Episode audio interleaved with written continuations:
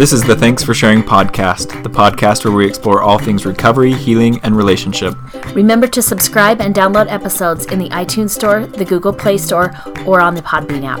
You can find more Thanks for Sharing at www.thanksforsharingpodcast.com or on Facebook at facebook.com slash healing paths. That's paths with an S.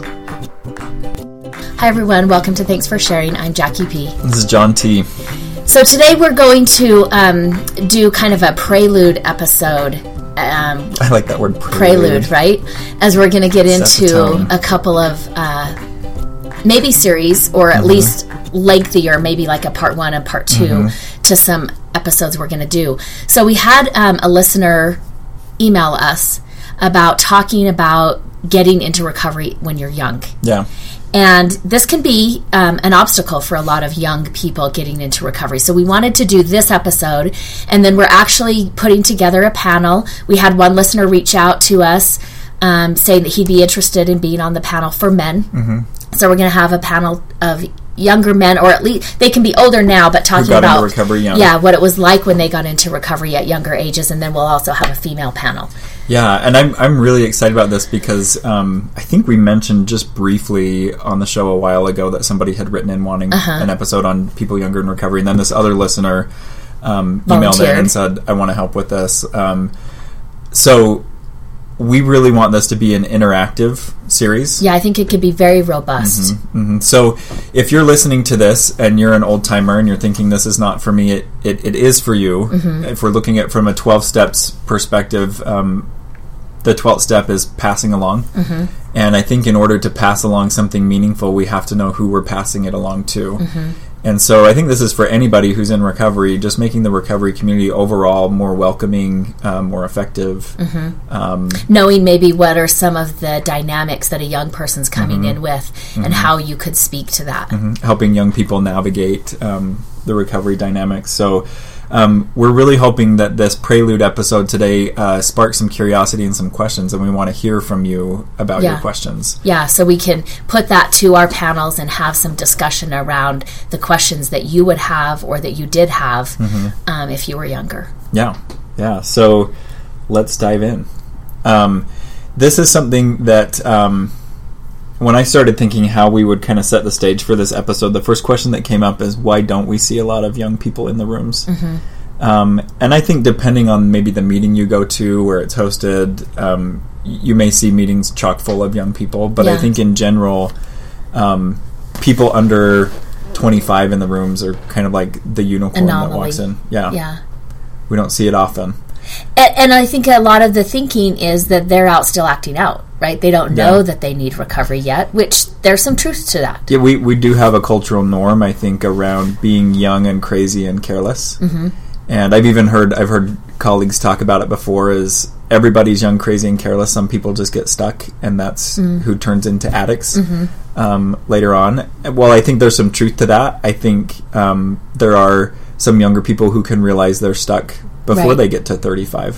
Well, and I think you could go back even to our series of how to, you know, interact with kids w- once you're into recovery at the various ages.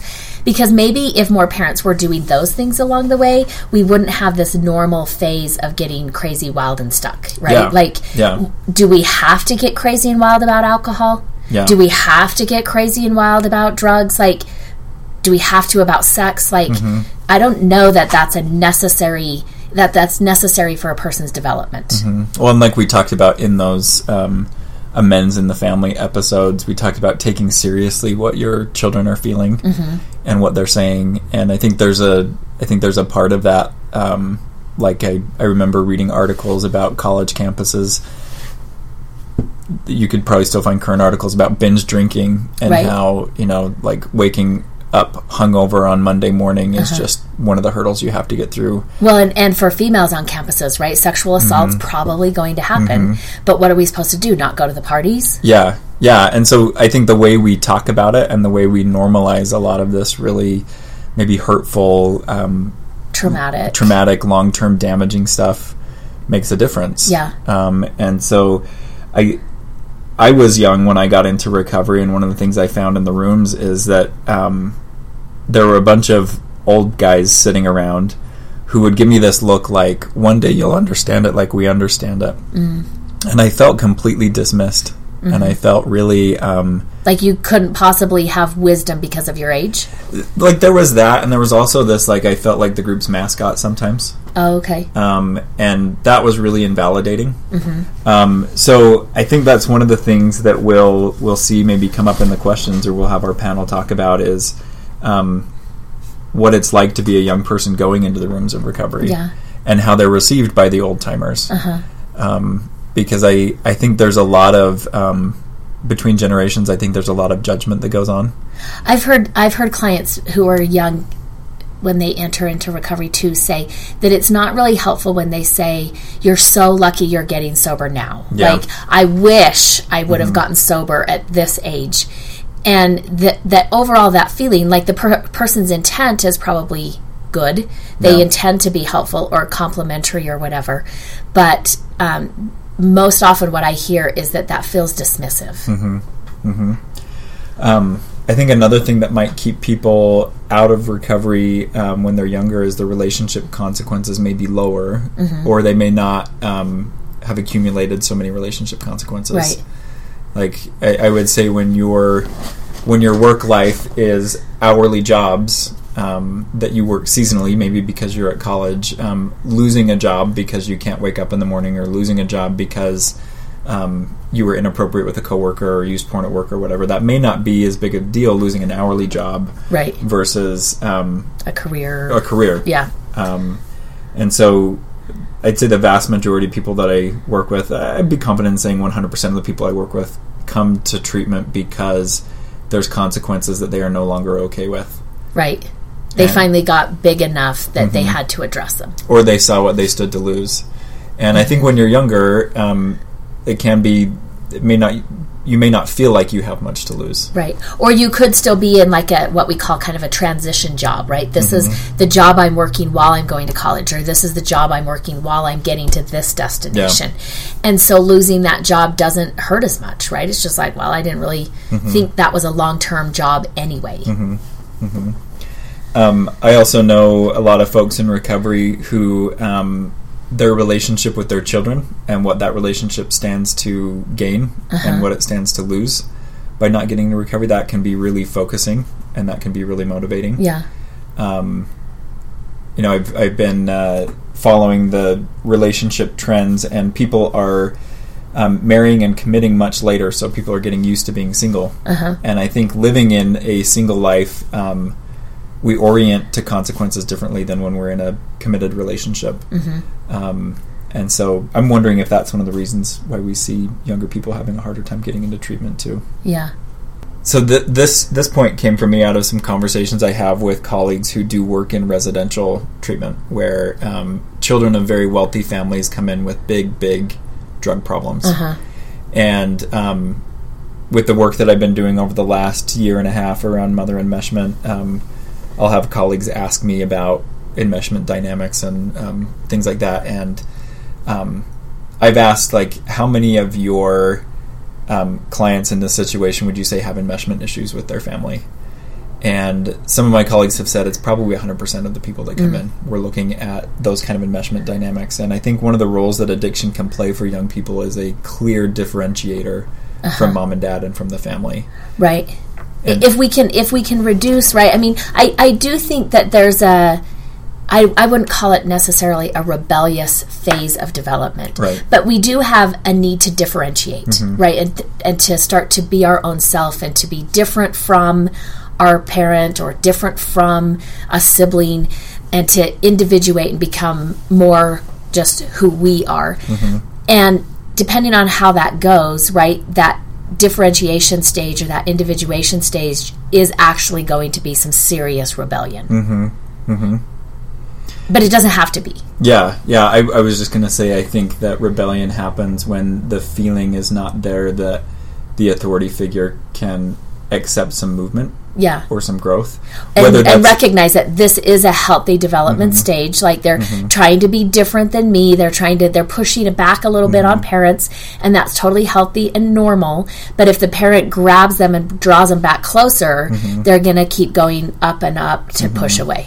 So whether whether that feeling exists because in reality the parents are really strict and authoritarian or it's a perception and there's not clear communication about what's going on um, i think for some people addiction is a relief um, Yeah. because there's the unburdening of family expectations there's the um, i'm too much of a screw up to follow in mom or dad's footsteps or follow after this legacy um, and so I think for some young people, um, addiction is too beneficial Yeah. in that regard for them to Yeah. consider stopping. I remembered what I um, had blanked on before. So, you know, when I was first um, kind of, well, maybe first as a new therapist, um, they talk about kind of the average age a client comes in, right? And and at that time, I was still working drug and alcohol addiction, so I was still in the addiction field, and um, not still in. I was starting. I'm still in now. Um, and I've seen that age go down a little bit, right? So I think it was like 40, 41. And now I think what I've read is the average age somebody seeks therapy is 38. Yeah. Right? So sometimes it's younger, sometimes it's older, but average is 38 years old. And I think as we continue to see access um, and first exposure younger and younger, um, I think that's going to keep bringing that age down, right? Because if you start looking at porn at eight, right, which I think right now I, I read between eight and 11 is usually the first Yeah. exposure to porn. Um, so if, if you start looking at porn at eight, right, and this isn't this isn't our parents' porn, right? This isn't magazines. This isn't still photos. Um, th- these are videos and these are digitized, resolution yeah, videos. and which is totally different, has a different, quicker impact on the brain. So if you start looking at at eight, right, that the length of time before some things start really malfunctioning in mm-hmm. your life and in your brain and ha- and resulting in some consequences. Um, is not probably going to be 38, mm-hmm. right? It's going to be lower than that. Mm-hmm. And I just think, you know, with legalizing some things, not I'm not saying that I'm against legalizing some things, but we're just going to start to see that access open up more, Yeah. right? Because parents are going to have it. Yeah. Or friends' parents are going to have it. And so there's just going to be more access to it. And if we haven't really talked to our kids or if we don't have an environment in which the kids might experiment but don't need to escape mm-hmm. and use it as a strategy for living, mm-hmm. Um, I think we're going to start to see those consequences maybe piling up at some earlier ages than we've been used to. So that that brings me to another point that I think is um, helpful to explore and maybe even to become more aware of uh, for our listeners, for ourselves, is we're seeing this shift in society in general where up and coming generations, um, maybe this isn't, I think this is a growing pain with every generation where they'll say, the rule book you have doesn't make sense to us. Um, and while I'm not all for like anarchy and throwing out No rules. throwing out established things. I do think there's I do think there's a lot of benefit and a lot of growth that happens in society when we pause and we say, well, yeah, let's reassess that. Why do we do this the way that we do this? Um, why are those the rules? Do those rules still apply? Yeah. do they still work? Um, and I I think in recovery with every new generation, like we've seen AA go through I don't know how many different iterations um, over the years. Uh, with, with every new generation, I think um, young people need a seat at the table. Right. Um, Well, sometimes we act like if this is the way that it was, it couldn't possibly get better. Mm-hmm. Right? That this is We the it right. standard. Yeah. And and it couldn't possibly change. Mm-hmm. And I think that's some dangerous thinking. yeah, absolutely. I, I think also um, just that whole idea that um, young people don't know. hmm And I remember uh, when I was in high school, I was a senior in high school, and we had this. Uh, he was a high school uh, teacher. He taught current current issues was the name of the class. It'd probably be something different now. And he only like that class could only be taught to seniors, right? And he only taught classes for seniors. But he was kind of this like everybody thought he was kind of a cool teacher. He was an older teacher, but everybody thought he was kind of cool. Uh, he was one of my good friend's uncles.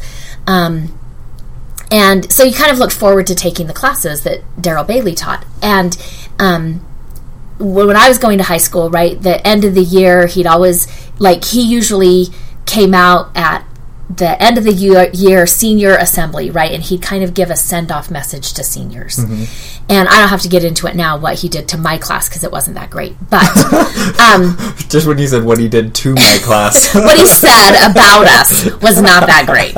I'll just say, but probably not un- inaccurate. Um, but he expressed some concern that I'd never heard him say at this, these assemblies.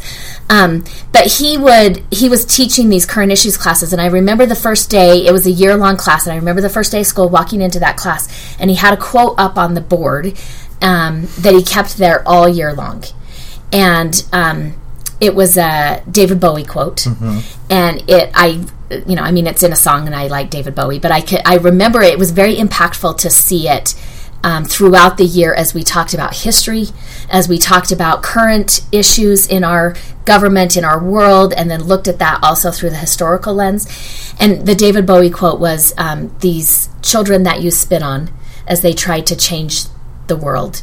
They're immune to your consultations. They're quite aware of what they're going through, right? And and to just kind of remember that as as young kids come in, they do have some wisdom yeah.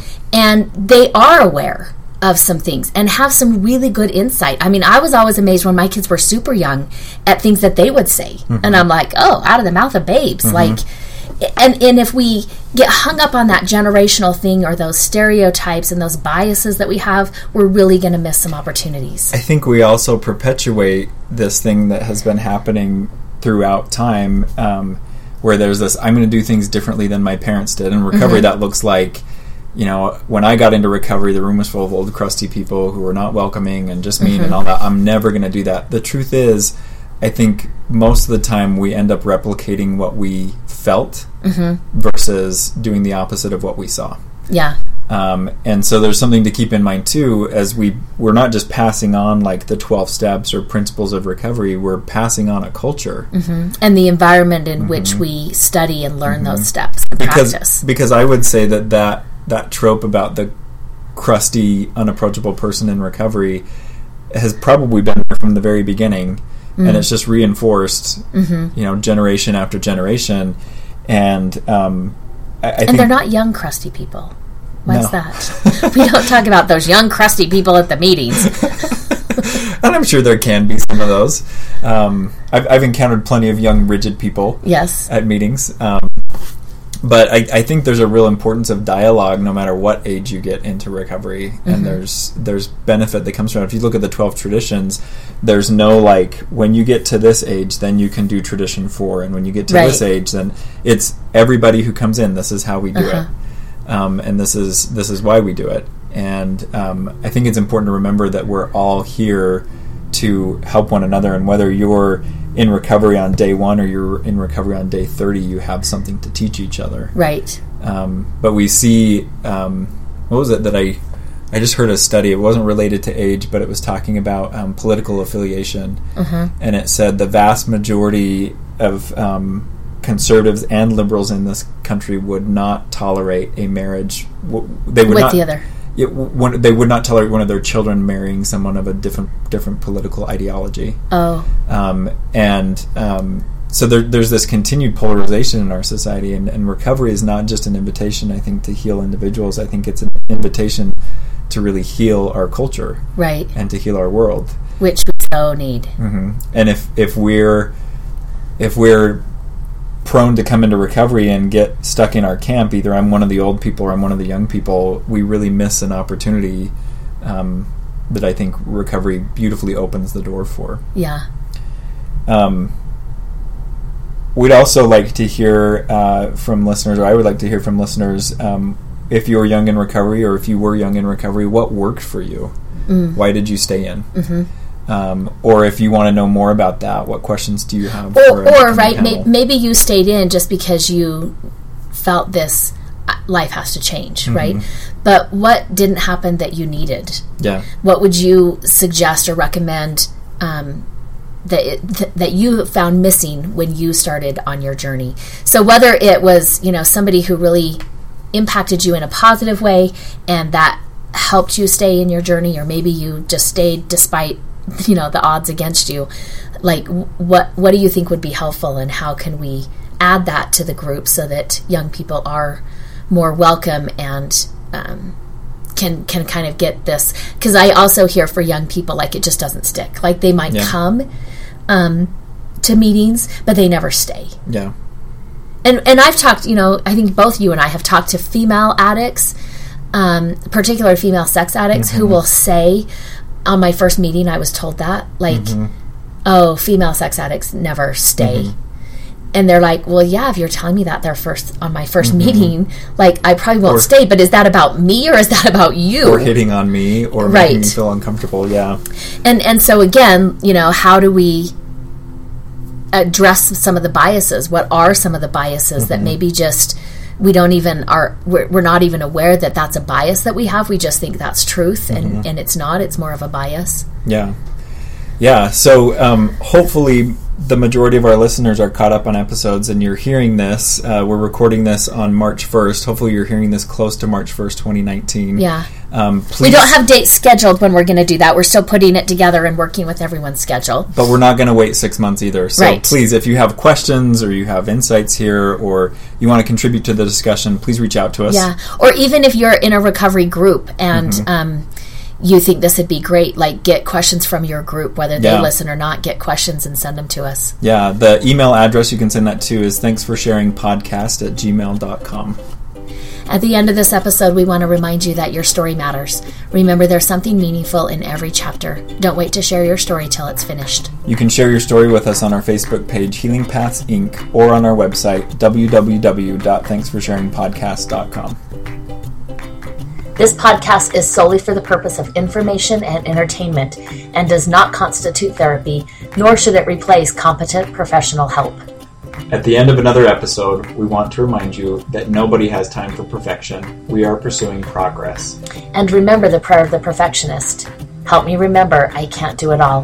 Help me to take things one step at a time, and that the only step I need to focus on is the next right step for me. Help me to remember that life is a journey. Help me to be able to separate all that I am learning from all that I have to do. Help me to remember that I am not alone, that I can ask for help. Help me to strive for frequent awakenings, not mastery. I am enough. Amen.